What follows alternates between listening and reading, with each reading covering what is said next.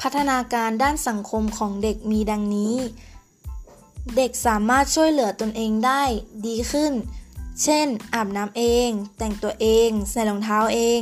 บอกเวลาที่จะถ่ายได้ ถอดกางเกงได้เอง เข้าห้องน้ำได้เอง และทำความสะอาดหลังขับถ่ายได้ด้วยตัวเอง เด็กเรียนรู้ที่จะปฏิบัติตัวเอง เพื่อให้เข้ากับสังคมหรือให้สังคมยอมรับทำตัวให้เข้ากับกลุ่มได้ รู้จักให้และรับ รู้จักผ่อนปลนรู้จักแบ่งปัน เด็กเรียนรู้จากคำสอนคำอธิบาย และการกระทำของพ่อแม่ เด็กรู้สึกละอายใจเมื่อทำผิด เด็กเริ่มรู้จักเห็นใจ ผู้อื่น